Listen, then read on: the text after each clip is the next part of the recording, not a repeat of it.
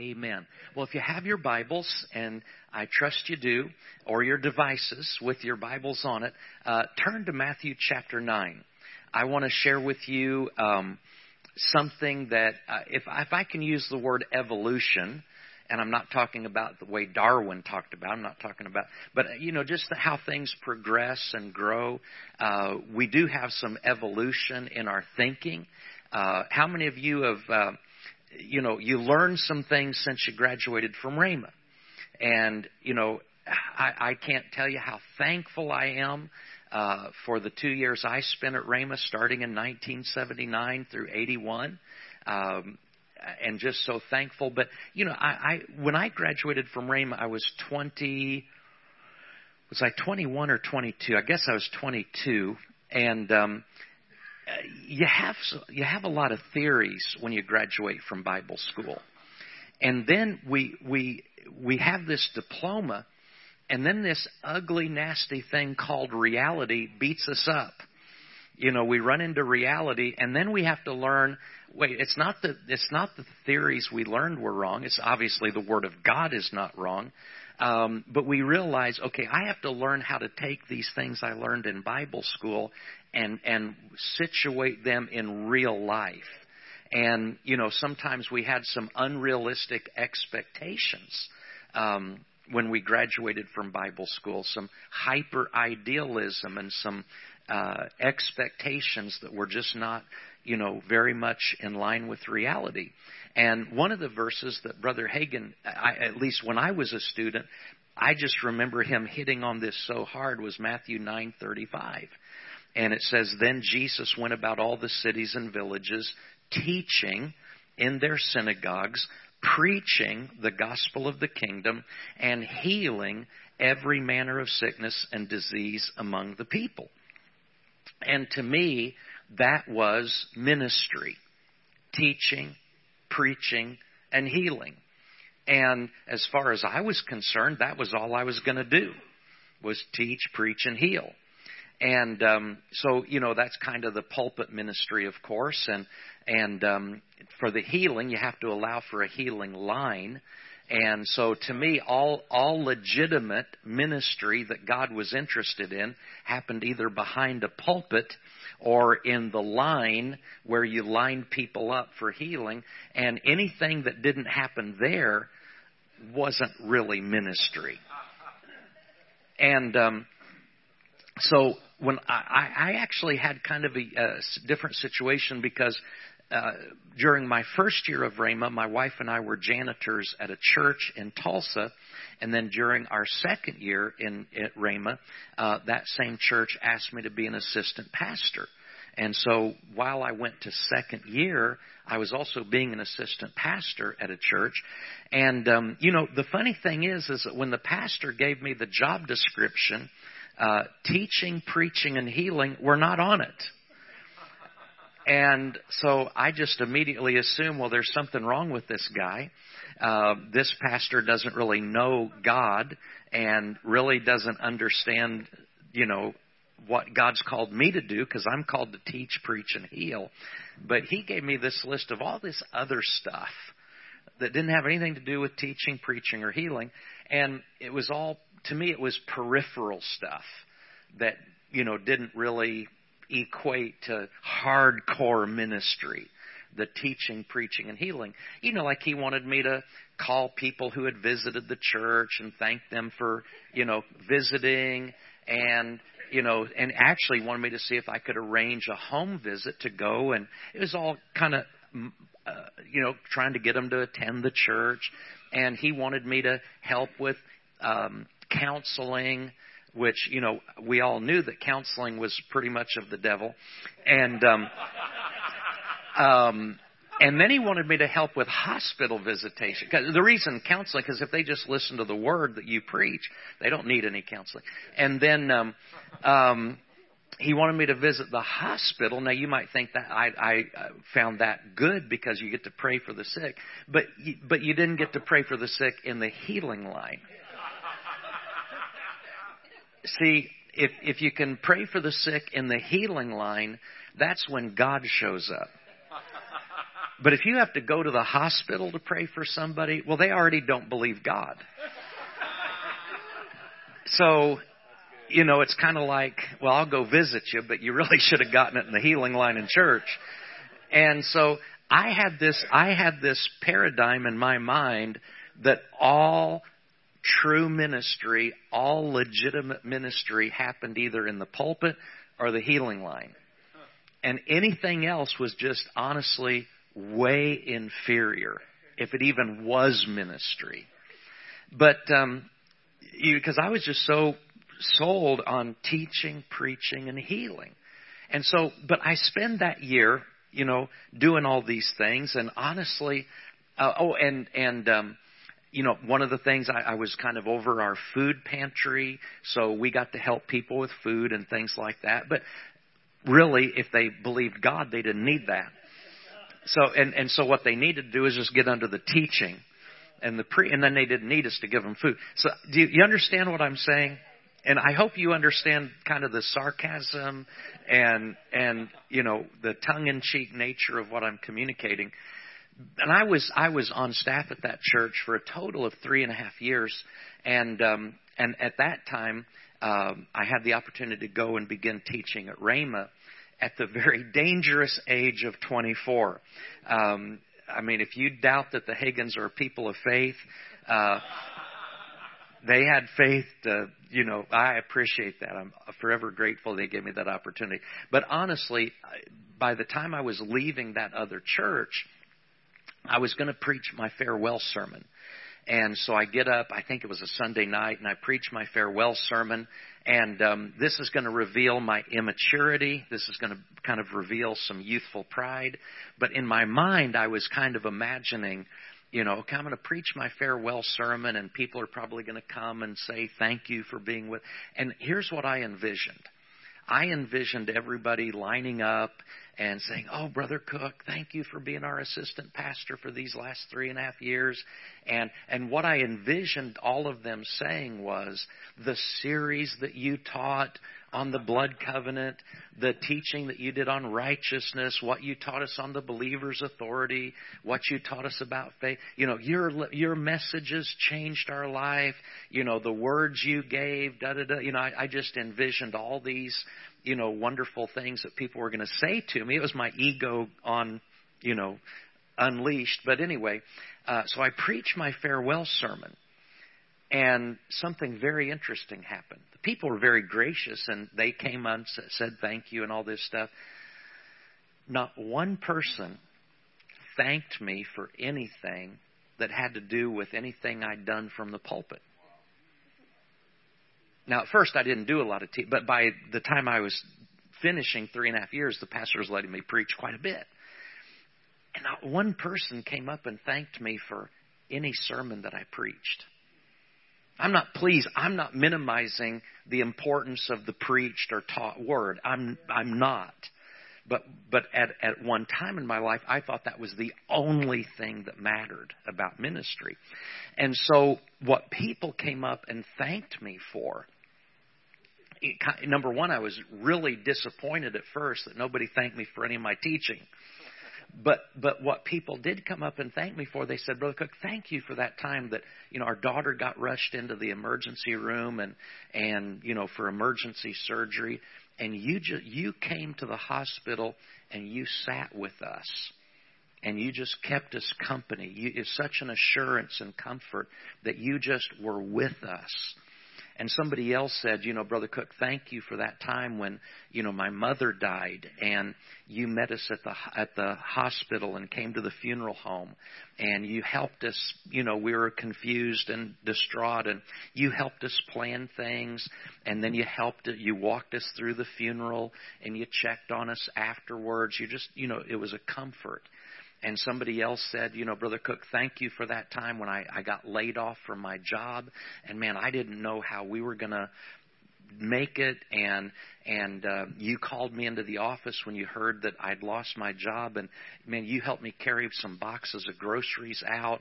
And um, that, relieved some pressure from us. And you gave me the names of some businessmen in the church that uh, I could contact and I was able to get a job You know, everything that people thanked me for had nothing to do with anything I had preached from the pulpit, but it had to do with personal, what I'll call the personal touch, or what we might call pastoral care.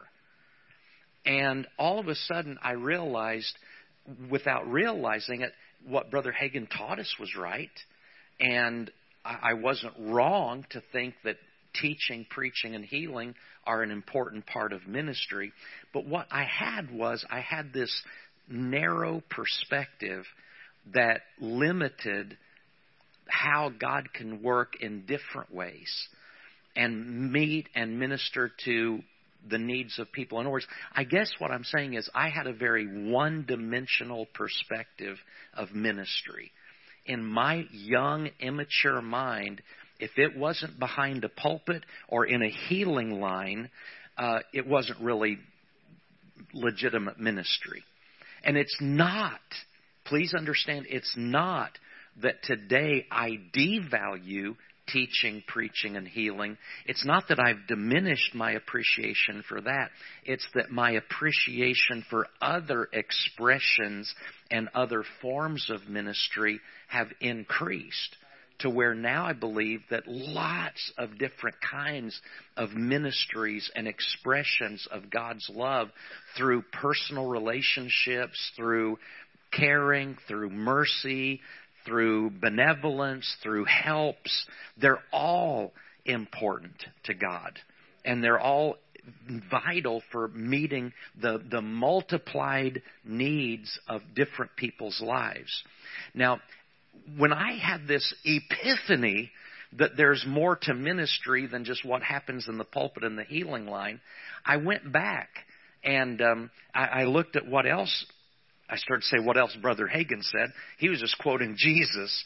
But in Matthew 9:36, Jesus, he had gone about all the villages and cities. What what was Jesus doing? He was teaching, preaching and healing. So we know that's valid.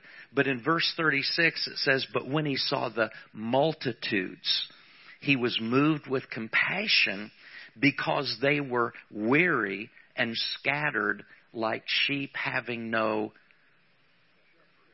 shepherd. Now, stop and think about this. Jesus had been going to all the villages, cities, teaching, preaching, and healing, but when he saw the multitudes, he was moved with compassion. Listen to how the Amplified says this. When he saw the throngs, he was moved with pity and sympathy for them because they were, listen to this, bewildered, harassed, distressed, dejected, and helpless, like sheep having no shepherd.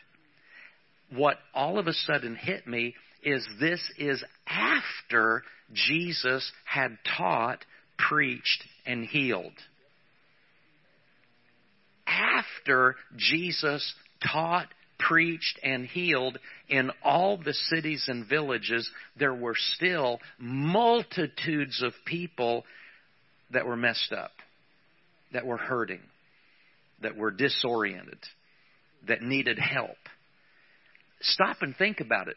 If after Jesus taught, people were bewildered, harassed, distressed, dejected, and helpless. Think what they were like before he taught and preached and healed. Jesus had to teach, preach, and heal just to get people up to the level of being bewildered and harassed and dejected and helpless. See, I had this naive idea at the age of 21 or 22 that man if people would just sit under one of my sermons man all their problems would be you know they're just going to get everything you know from my one sermon in the pulpit. Man everybody who had any problems anybody who had any issues man if if they just if they just hear me preach once it's going to solve all their problems now, how many of you pastors have found that when, when people just hear you one time, all their issues are supernaturally resolved? You know, um, but what we realize is that, you know, we're going to help some people when we minister. some people are going to get some things when we preach and pray for people and all that. But you know what? There are going to be a whole bunch more people next Sunday that have other issues and other problems. You know, we, we have job security as pastors. Because, you know, even after Jesus taught, preached, and healed, people were still weary and scattered and so on. And notice what it says. He saw them as sheep without a shepherd. Notice Jesus didn't see them as sheep without a teacher. How many do you know people can teach without having a shepherd's heart? See, some churches, and, and I say this, you know, very respectfully, but churches can be a teaching center without having a pastoral heart in the middle of that church. Teaching, preach, people, a church can be a revival center without there being a shepherd's heart. A church can be a healing center without there being a shepherd's heart. See, can I be honest? Your people can sit at home and watch the best Bible teachers in the world on television. That doesn't mean they're being pastored. They can hear the most powerful preachers in the world. That doesn't mean they're being pastored. They can sit at home and watch healing revivalists minister say, put your hand on the television screen as I pray for you and, you know, let me send you my miracle prayer cloth in the mail. You know, they can, they can partake of healing type ministry without being shepherd. When Jesus, he went about teaching, preaching, and healing, but when he saw people still hurting, he saw them as sheep without a shepherd. And all of a sudden I realized that what people were thanking me for when I was resigning from that church and getting ready to go teach at Rhema was people weren't thanking me for what I taught or what I preached. Nobody even thanked me for, oh, Brother Cooke, that one time in the healing line. Nobody said anything like that. But they said, th- they were thanking me for the personal touch when I sat with them at the hospital, when I talked to them in the office, and things of that nature. Now, it's interesting that Jesus didn't stop here. He saw them as sheep without a shepherd. But then he said to his disciples in verse 37 The harvest truly is plentiful, but the laborers are few. Pray, therefore, that the Lord of the harvest will send laborers out into his harvest. Now, I'm just throwing this out for you to think about. I'm not trying to make this into some kind of rigid formula. But it appears that Jesus is presenting three different levels of ministry. The foundational level that, I mean, this is part of our DNA as Rhema people, is teaching, preaching, and healing. We value that. Um, but Jesus introduced another level of ministry on top of teaching, preaching, and healing, which is pastoral. See, you can have teaching, preaching, and healing without having personal connection with people. You know, you can deliver sermons, you can pray for people and in a healing line and then walk out and never be a part of their life. But see, especially those of you that are pastors, you live with your people week in and week out. You're not just giving them Bible lessons. You're you're walking with them through all the different issues of life. You're with them through the tough times, the hard times. You're doing more than teaching, preaching and healing. You're a shepherd. And it seems that Jesus did, first of all, he communicated, he did the teaching, preaching, and healing, but then he said, that's not enough. The sheep need a shepherd. But if a shepherd tries to do everything by himself, without a whole bunch of laborers, that shepherd's not going to last very long. So Jesus introduced a third. Level number one, the foundational level of ministry, is what we might call the ministry of the Word and the Spirit teaching, preaching, and healing. But Jesus indicated that's not enough. And he said the sheep need a shepherd. So the pastoral level of ministry comes in. And apparently, it's not enough just to have a pastor or two, because Jesus then said, we need to pray that there's a multiplication. He didn't just say a multiplication of pastors, because then you'd get the idea that, well, pastors do everything. He said a multiplication of laborers. Even when you've got a pastor, I quoted this last night talking at the Helps banquet here last night. One person said this, and I think this is really true that for every one pastor, there needs to be a hundred helpers. And that's probably a pretty, I'm not trying to make that some rigid mathematical thing, but it's probably pretty accurate. Because if a pastor doesn't have good helpers, laborers working alongside of him. So I think what Jesus was doing here was he was presenting kind of a complete uh, package of what ministry is all about. And I had to learn as a very young person graduating, it, I had something that was true, but I had to go beyond just the concept of teaching, preaching, and healing and realize we're going to have to have a lot of personal interaction with people. We're going to have to, you know, did you notice that Jesus spent time with individuals? Just discipling them, talking to them about needs in their life. You know, the rich young ruler, Nicodemus, the woman at the well, the woman taken in adultery. You know, Jesus wasn't just always, you know, doing the big mass preaching type things. He was pastorally encouraging and personally applying the word to help people in their life and so on. So what I want to talk about, I want, to, I want you to go in your Bibles to Ephesians chapter 3 real quickly and just talk about um, what I call multi dimensional ministry. Multi dimensional ministry. One thing that I had to really grow through and grow in in my life was to understand that well, let, let me give you this example. Somebody once said, if the only tool that you have in your toolkit is a hammer, it's amazing how much everything looks like a nail. If the only tool that you have in your toolkit is a hammer, it's amazing how much everything looks like a nail. Um, just give you an example. You don't need to turn there. Everybody knows Romans 12. I think it's verse 15. What did Paul say? He said, Rejoice with those that rejoice, weep with those that weep. That right there is an example of multi dimensional ministry. You don't minister the same way all the time, and you don't uh, you don't treat everybody the same way. You rejoice with those that rejoice. You, you weep with those that weep. There's another verse in, um, oh, where is it? First Thessalonians 5 somewhere. You'll know it.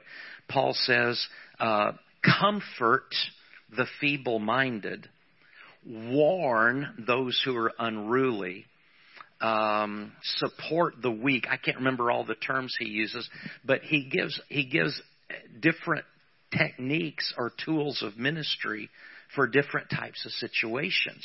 We don't treat everybody the same. And not everybody. I, I like, you know, Brother Hagin referred to Howard Carter, the guy who, you know, really one of the early Pentecostals that introduced um, the teaching of 1 Corinthians 12, the different types of spiritual gifts. Somebody came up to Howard Carter and said, Brother Carter, would you pray for me for healing? This after a meeting. And Brother Carter said, Well, you know, I'd be happy to pray for you for healing. But to be honest, my anointing is, is more toward getting people filled with the Spirit.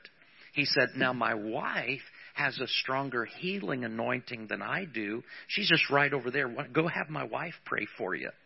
Isn't it kind of neat to know that we don't all have to have you know, I mean, I understand we can operate by faith and in the area, but isn't it nice when we recognize that God has different people that are better at different things and we can celebrate and let different people function in their capacity and, and yet somehow the Holy Spirit will tie it all in together? Uh, Ephesians chapter 3, verse 17. This to me is the ultimate example of um, multidimensional ministry. Ephesians 3:17 that Christ may dwell in your hearts by faith that you being rooted and grounded in love may be able to comprehend with all saints So this is something that God wants all saints to comprehend. What is the width, how wide, and the length, and the depth, and the height, and to know the love of Christ which passes knowledge, that you might be filled with all the fullness of God. Paul deliberately and intentionally refers to the love of God as having different dimensions. The, how wide is the love of God? How long is the love of God? How deep is the love of God? And how high is the love of God? And he indicates that it's when we comprehend all of these dimensions that we will be filled with all the fullness of God. And so here's my question today. How much of an expression of God's love are we showing through our ministry? Because it's possible to only, I believe it's possible to only show one dimension of God's love and not show how multidimensional His love is. I want to take these four dimensions and talk about them just for a minute. How long? I'm, I'm going to skip how wide the love of God is. I'm going to leave it for last. Okay? I want to talk about if a person comprehends the length of God's love, what kind of Christian is that going to be?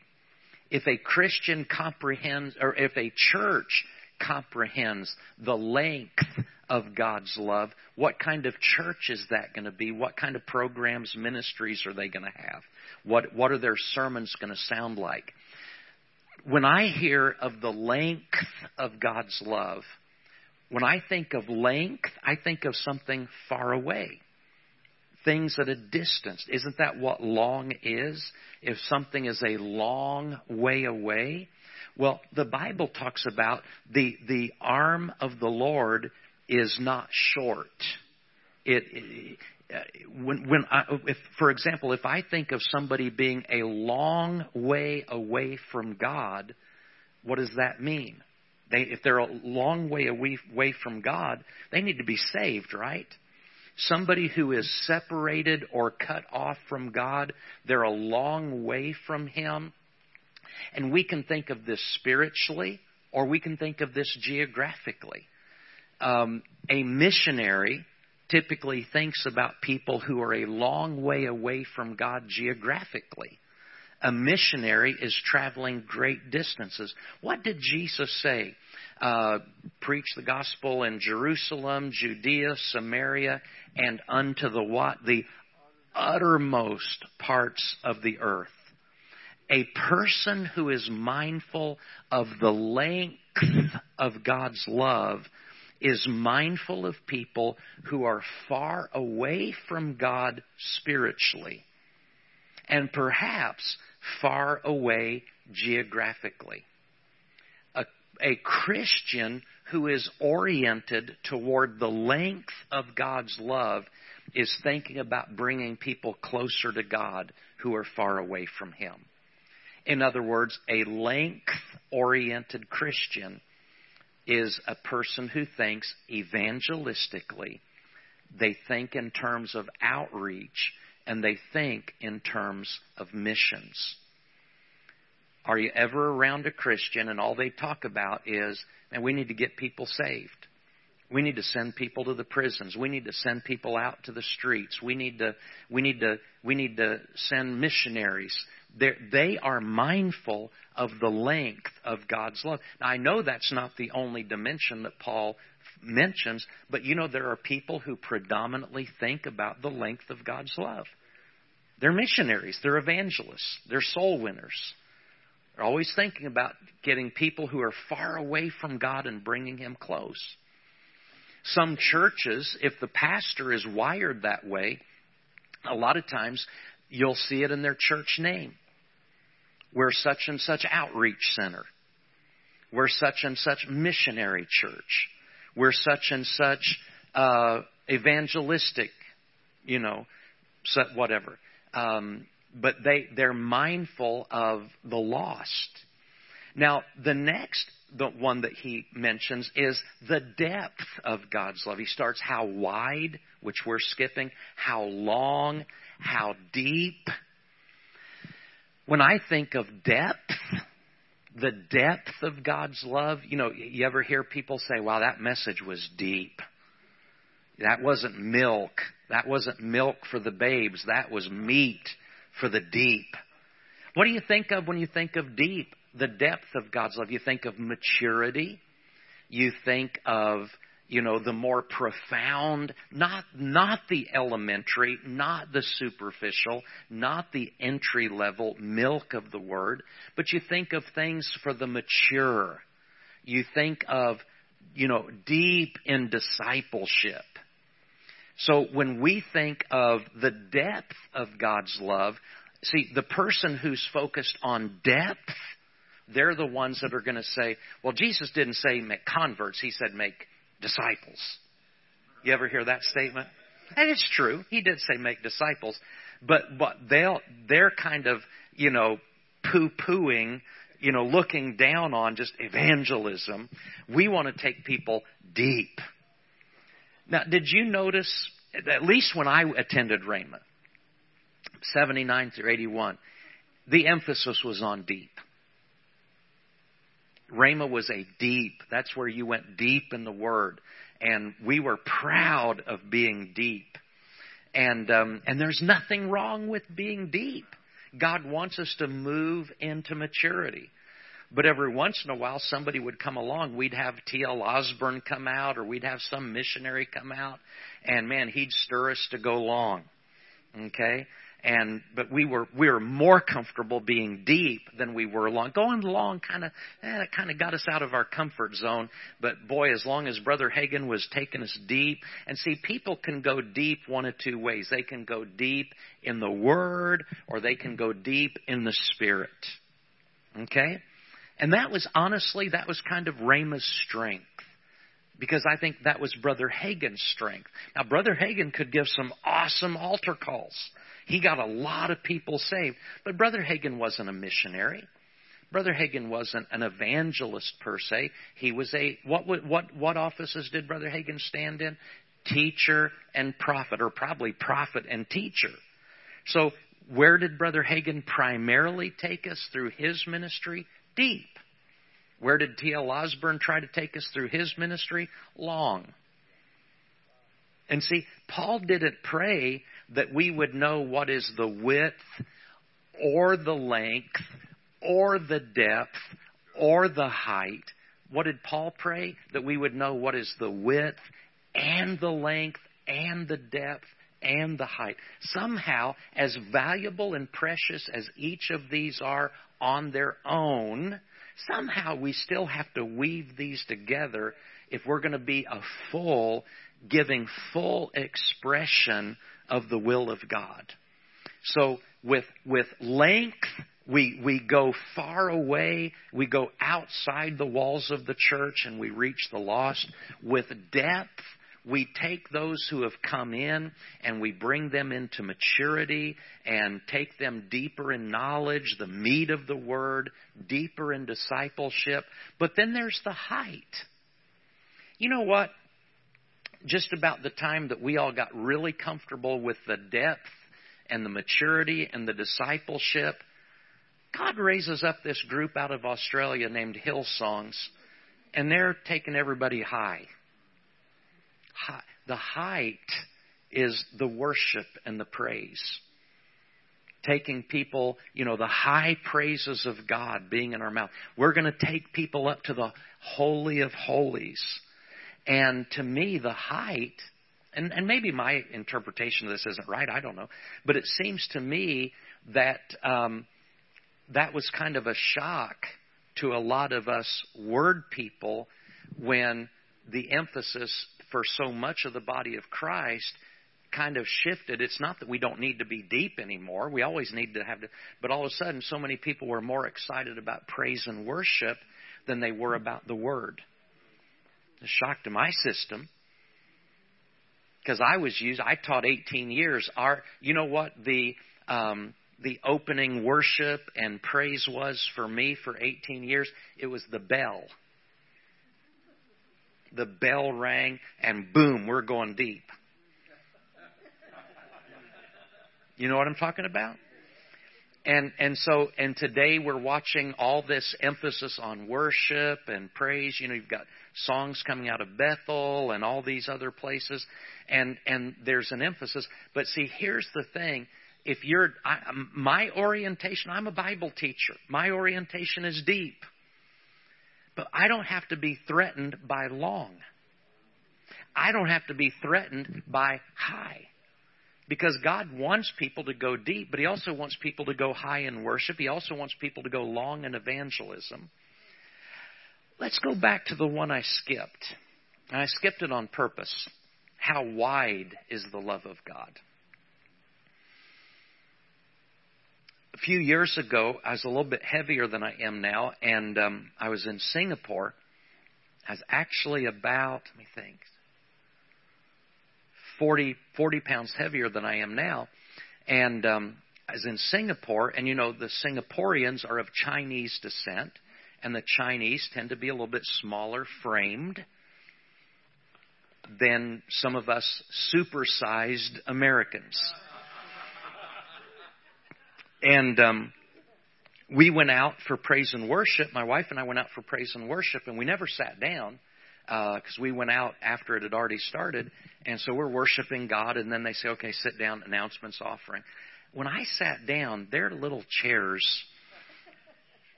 They had these little old theater chairs with the armrests, and these were not the big cushy American what we have now in theaters, you know, the big La-Z-Boy type recliners. These were these little dinky things not made for people of my girth. And but when I sat down, I didn't realize, but I wedged in that seat, and these armrests on either my body weight, you know, carried me down. But once I got down deep in that seat, yeah, I was in a vice grip. I mean, they, I would, I, I, it was, you know, circulation was going to be cut off. Um, and I leaned over to my wife and I said, honey, I said, um, they're going to be introducing me to preach here in a, in a minute. I said, I can't move. I said, I am, I mean, I was trying to wiggle. I mean, it was, it was, I needed the jaws of life to come in there and extricate me from that deal. And, um, I said to my wife, I said, honey, when they introduce me, I said, I'm gonna I'm gonna kind of lean back. I said, put your hand on my back, and I said, I'm gonna thrust my torso forward, and I said, I just pray to God that um, I can get out of this seat because it's I could feel the pressure on either side of my hips. And um, so she put her hand on my back. They introduced me. She pushed. I and thank God, my wife isn't normally used in deliverance ministry, but she cast me out that day and God but see here here's the point the chair was not wide the chair was not wide the chair was narrow and because the chair was so narrow I felt very I, I did I wasn't comfortable in that chair. It's like this is not for me. I, I don't belong here. Um, it it was not a comfortable situation for me at all.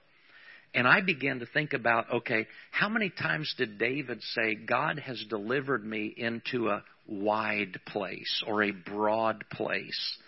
And when I think of the width of the, how wide is the love of God, you know what I really think of? I think of, of being welcomed, hospitality, um, a person you know, just, I think of Jesus saying, Come unto me, all ye that labor and are heavy laden, and I will give you rest. You know, Jesus doesn't put people in a straitjacket. Jesus liberates people to be who they are. We were talking at um, the table here while we were enjoying some breakfast, and um, Bill shared, Tell me some of the things you guys are offering. You said grief recovery care, cancer care, divorce care, drug addiction. You know, they have all these things in their church. Now, I'm not saying every church has to do everything every other church is doing. But see, let me give you an example. Okay, I'm a Bible teacher. I like I like deep things. Um, and there's a place for deep things. But let's say somebody comes, let's say I'm a pastor, and somebody comes into my church. They're a visitor, they're just checking it out. They don't know anything about our church. And, and let's say that person has been through a divorce. Um, they're reeling from that. They're in financial, you know, their finances are down the toilet. Um, they're, uh, you know, they're just having, maybe they're struggling with a drug issue. Maybe they've turned to alcohol to cope with the pressure. And they come to my church.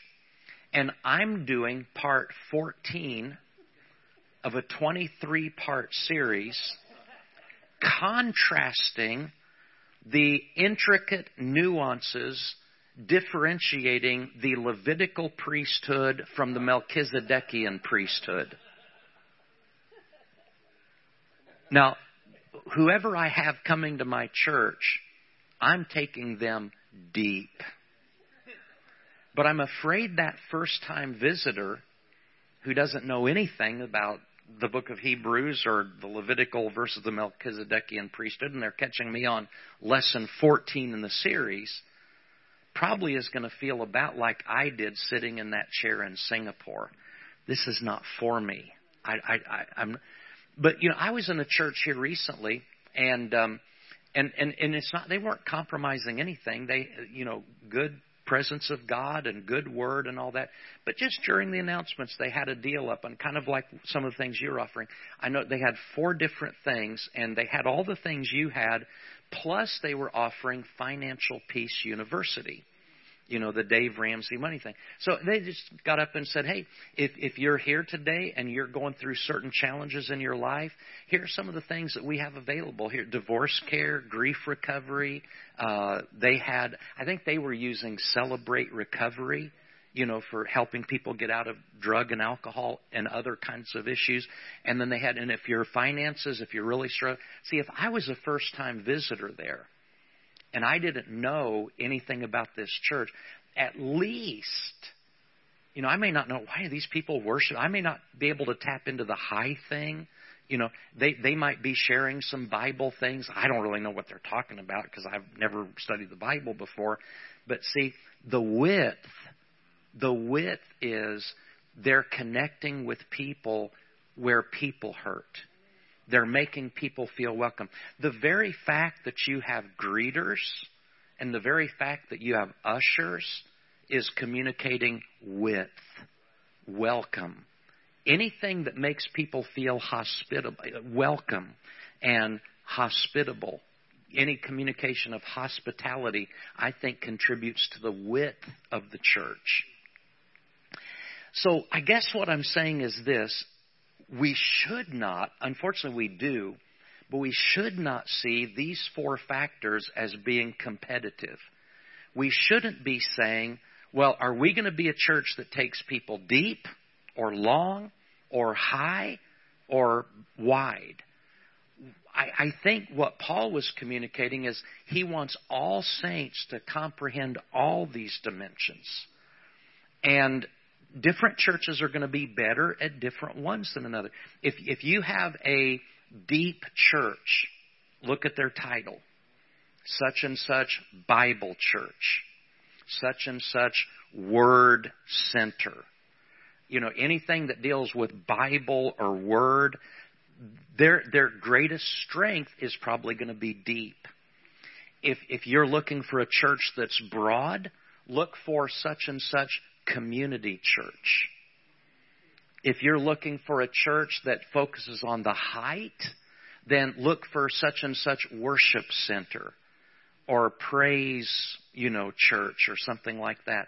And and please understand, if you have a church or if you have a church title that kind of primarily focuses on one, that's fine.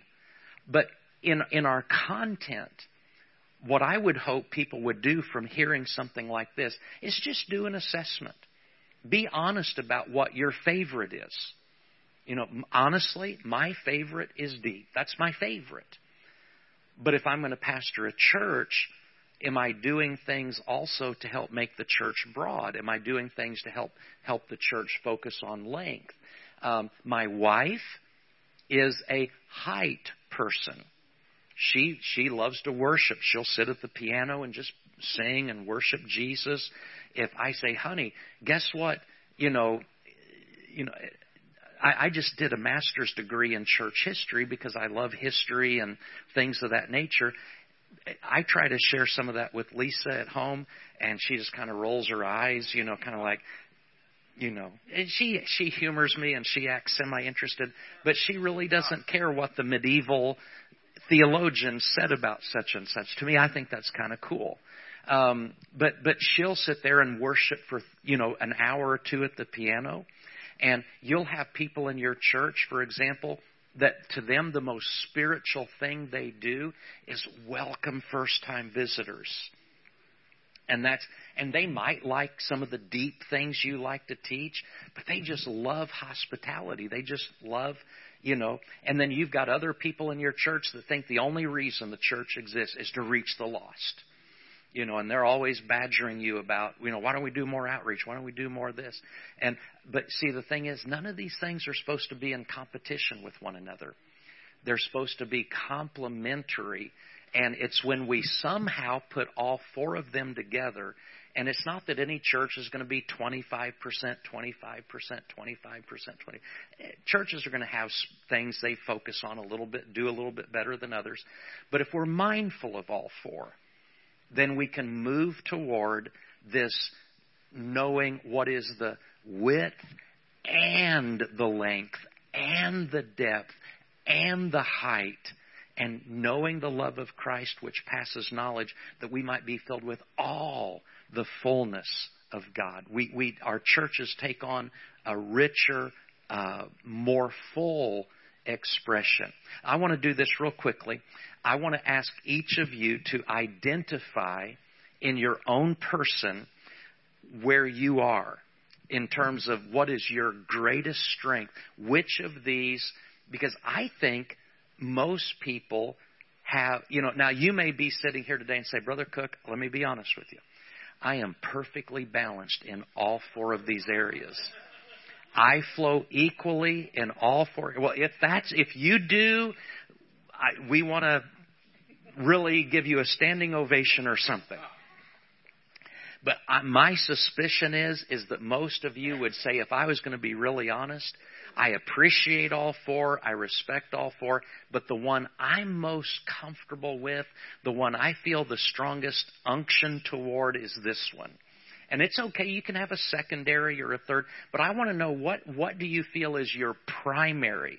If you had to choose one that is your primary strength, which is it? All right? So let's start, let's start with width. The, how, the, the hospitality, the connecting with people. Uh, you know, making people feel welcome. How many of you think that your greatest strength is in the area of width, hospitality, and connecting with people where they are? Let me see your hand. Width. How many width people? We have one person who's width. Two, personally. Chris, three. Matt, four. Bill, five. Was your hand up? Okay, okay. So we have five people in here who are width. Okay? Um, remind me to mention something about that number in just a second. You'll take make a note of it. Thank you. How many of you depth? How many of you just love the deep stuff? All right. Wow. One, two, three, four, five, six, seven, eight, nine, ten. Now that's an, the, the, our numbers are are skewed here from normal, and I'll tell you why in just a minute. How many of you, I skipped length. How many of you, length, reaching the lost, evangelism, outreach, outside, you're, you're more passionate about stuff going on outside the four walls than inside. One, two, and then we have a, a, a wife here who just went like that. Yeah, so you, you know him well. And then Chris, you're cheating. You can't do two. All right. I thought I was one. but I, do, I get poo-pooed a lot. I get quoted that. Yeah. Uh huh. God said, make disciples, not converts. Exactly. Get preached all So so you're you're you're you got strengths in both areas. We we appreciate that. All right. Let, let me make this let me make this mention about Chris too, because there's a discipleship dimension in his life as well. Yeah. He's got people that live in his home with him that he mentors and he disciples. So Chris, you may be moving toward the 25 25 25 25. We're going to find out here. Oh, only 75. Now, but we have to we have to do this. How many of you height height is the thing. You just you just want to worship God. Worshiping God to you is the epitome of everything. One, two, three. Okay, very good. The only thing that's different between this and a normal, this is the first time that we've ever had more deep than wide. Wide is always number one. But if we had more regular church members here and not just pastors and top level leaders, we've got that's why our numbers are you know we will find if you if you brought in like all your regular church members the ma- majority of people here would have said the width is the number one. Because they just want to make people feel welcome and hospitable. They're not your deep theologians or anything like that. They just they they just want to make people feel welcome. And that's really what we need the most of is because that means we connect with our community where our community is make people feel welcome. We just need a few people taking people deep but we need a lot of people making people feel welcome. Because you can't take people deep until they've first been they feel accepted and loved. I'll share with you something lisa said to me after we started traveling. See i'd taught at rhema for 18 years so I was teaching nothing but Bible school students. And even at Rhema Bible Church, you've got a lot of alumni and students there. So that pulls your teaching and your preaching to a little deeper level. And I did a lot. I directed RMAI for 13 years, so I was talking to pastors a lot. So when we started traveling and preaching in regular churches, Lisa said to me, she said, Tony, she said, what you're teaching in these churches is good, but she said, it's over most everybody's head. She said, You're not talking to Bible school students anymore. You're not talking to pastors. You're talking to regular church members. And I got to looking at my sermon notes. Now, here's what I did I, I stopped and thought about the fact that Paul, in Roman, uh, 1 Corinthians 14, he said, You've got three types of people in your church services. You've got mature believers, you've got what Paul called the unlearned or the ignorant, and that was Christians, but they just were pretty new, they didn't know much. And then you've got the unsaved. And so I looked through my notes that I'd been preaching, you know, different types of sermons, and I said, how much in my sermons is zeroing in on mature believers? How much is applicable and relevant and helpful to a baby Christian who doesn't know anything? And how much of it would really connect with and be impacting to an unbeliever? And you know what I found out? Is that almost 100% of my material was for the mature believer. That's what I've been doing for 18 years. And so I had to ask myself the question, not compromising the Word of God, but I had to ask myself the question, how can I take my content? And Lisa said, your content's fine. It's just all geared toward the mature believer. And so I started having to ask, how can I take this same content and make it where it would help and connect with and not choke um, a, an unlearned, ignorant, you know, brand new Christian, and and still have some connectivity to an unbeliever. And one of the things that I started doing was stories and illustrations. Do you know the reason Brother Hagin's ministry was so impacting? I mean, we can probably list dozens of reasons, the anointing and all that. But Brother Hagin told lots of stories. If you look at Brother Hagin's teaching and preaching ministry, he did three things. Number one, open your Bibles and he'd read a verse. Number two, he would explain the principle And number three, he would tell stories. People got hooked by his stories. And he would tell the story, he would tell all different stories illustrating the principle, highlighting the verse. And that's why Brother Hagin had such massive appeal, not just because he taught the Bible, which he did well, but because he told stories. So, how many of you remember, you know, hundreds of Brother Hagin stories? Because the stories, so like for example, one of the books I wrote was on the topic of grace. And when I would teach grace in a church, you could open up with all kinds of verses, which I would obviously use several Bible verses. By grace are you saved through faith, and that not of yourselves, it is the gift of God, not of works, lest anyone should boast. You've got all these wonderful Bible verses, but you've got unbelievers in the audience. You've got baby Christians that don't know anything. So when I would teach on grace, well, I would use those scriptures in the message, I would always open with this story. How many of you remember Dennis the Menace? Everybody raises their hand. Everybody remembers Dennis the Menace. And I would say, well, in one of the cartoons, Dennis and his little buddy Joey were leaving the home of Mrs. Wilson. Now, Mrs. Wilson was the grandmotherly, next door neighbor, the super sweet lady. Now, she wasn't grouchy like Mr. Wilson. She just loved those kids. And Dennis and Joey are seen leaving Mrs. Wilson's house carrying all these cookies that Mrs. Wilson had just baked for them. And Joey says to Dennis, Dennis, what did we do to deserve all these cookies? And Dennis says, Joey, Mrs. Wilson doesn't bake us cookies because we're nice. Mrs. Wilson bakes us cookies because she's nice.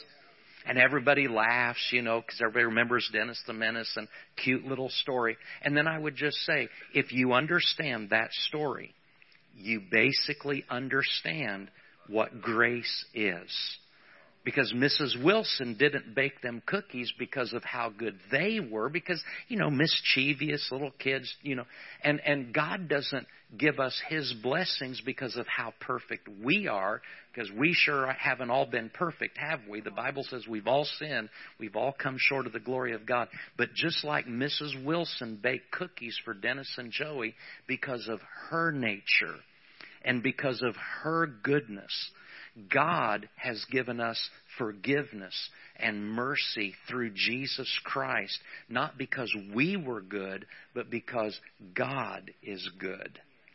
And I just began going through messages not to make them more deep, but to make them more broad, to give them more um, so more people could understand. So these are just some things. I'll, I'll just share this in closing.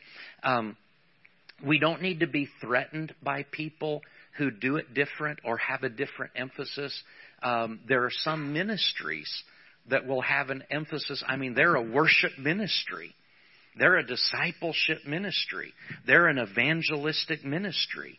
Nothing wrong with having some, but when it comes to the church, the local church, most churches are going to do better if they can ask how are we doing it being wide? What do we need to do? You know, maybe it's just having a few people in the parking lot, helping people in, making people feel welcome. You know, maybe it's it's adjusting our messages a little bit to where we make sure that we're communicating so that people understand. Brother Hagin, again, I'll use him as an example. Brother Hagin said that in one of his churches, he had a young man, and boy, I don't know what the politically correct term is today um, mentally challenged. Okay, his IQ was not as high as everybody's. He was a slower learner. I don't know. Again, I don't know what the politically correct term is today. A slower learner. And Brother Hagin said that when he preached, here's what he did.